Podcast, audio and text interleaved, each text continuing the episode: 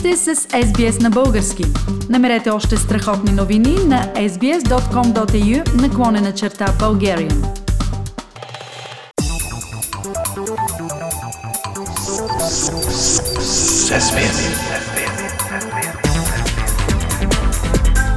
Акценти на седмицата. Пламен, има ли в България новина, която се откроява през изтеклата седмица? Нищо специално само по себе си, Фили, но има комплекс от три свързани новини, които са фокусирани около фигурата на главния прокурор.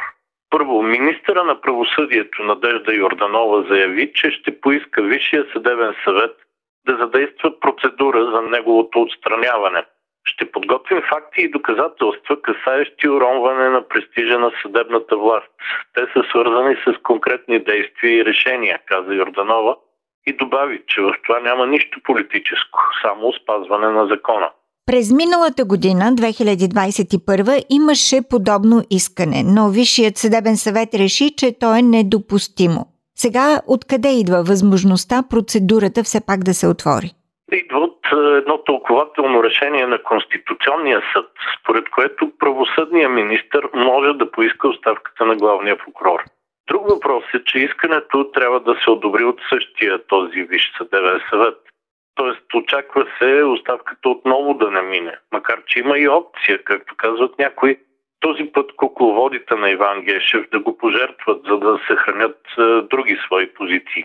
Има и вариант, както призова бившия премьер Иван Костов, е, членовете на Висшия съдебен съвет да подадат оставка и състава изцяло да се обнови. Но това е в границите на ненаучната фантастика.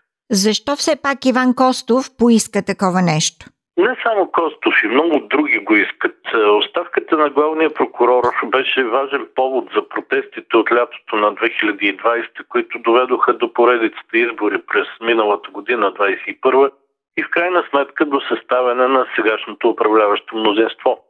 В този смисъл кабинета на Кирил Петков има дълг към онази част от българското общество, която искаше и продължава да иска оставката на главния прокурор Иван Гешев. Добре, доколко са сериозни обвиненията срещу Гешев все пак?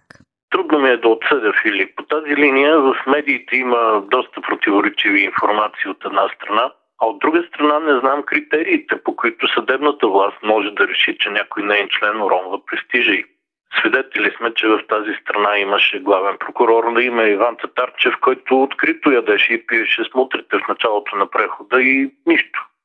Имаше главен прокурор на име Никола Филчев с доказани психически проблеми и заподозрян в убийство. Но и той изкара пълен мандат.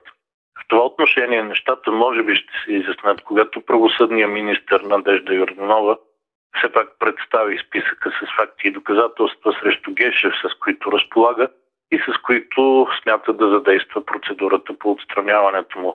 Но историите около главния прокурор Филип не свършват до тук. Има и друго развитие, което пак е свързано с списък. Пламен, имаш предвид друг списък, не този с греховете на главния прокурор, така ли? Да, друг. Това е списък с имена и прякори на хора, които според премиера Кирил Петков са в основата на голямата българска корупция. Петков ги е споменал на срещата, която проведе през миналата седмица с главния прокурор Гешев, а сега Върховната касационна прокуратура го вика премиера като свидетел и иска от него пълния списък с такива лица, за които той има информация. Добре, практиката с списъците, които изпълнителната власт дава на съдебната, а тя обвинява по тях, не е ли отдавна отречена? О, да, Филип, това не е практика от времето и според характеристиките на демократична европейска България, а от най-тъмните времена на комунизма. Но виждаме докъде могат да стигнат българските нрави, щом става дума за властта. Защото точно за това говорим в случая. Нищо, че министра на правосъдието Надежда Йорданова отрича. Все пак, какво може да направи прокуратурата с един такъв списък? Може ли да разследва хората в него? Не, Филип, това често се бърка. В България прокуратурата не разследва. Тя може да възложи на Министерството на вътрешните работи проверка заради поступил сигнал.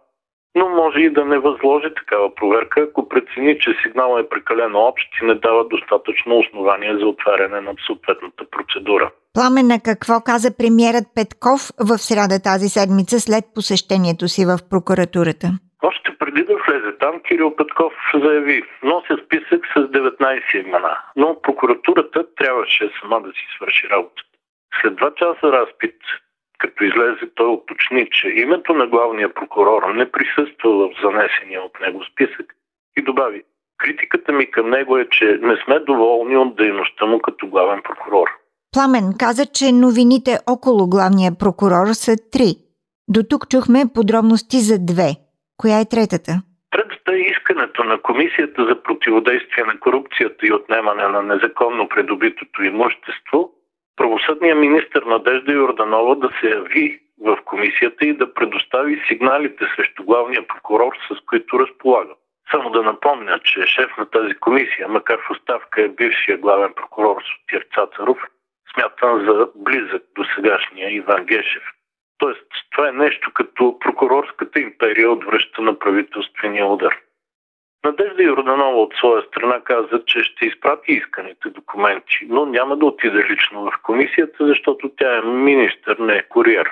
Всички тези развития показват, Филип, че се намираме в средата на нещо, чието развитие ще следим и чието резултат, поне от първия рунд, можем да очакваме в обозримо бъдеще.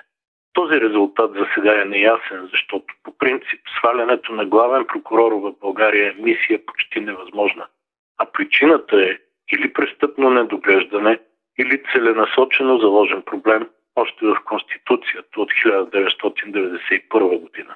Политически акценти на седмицата с Пламен Асенов. Харесайте, споделете, коментирайте. Следете SBS на български във Facebook.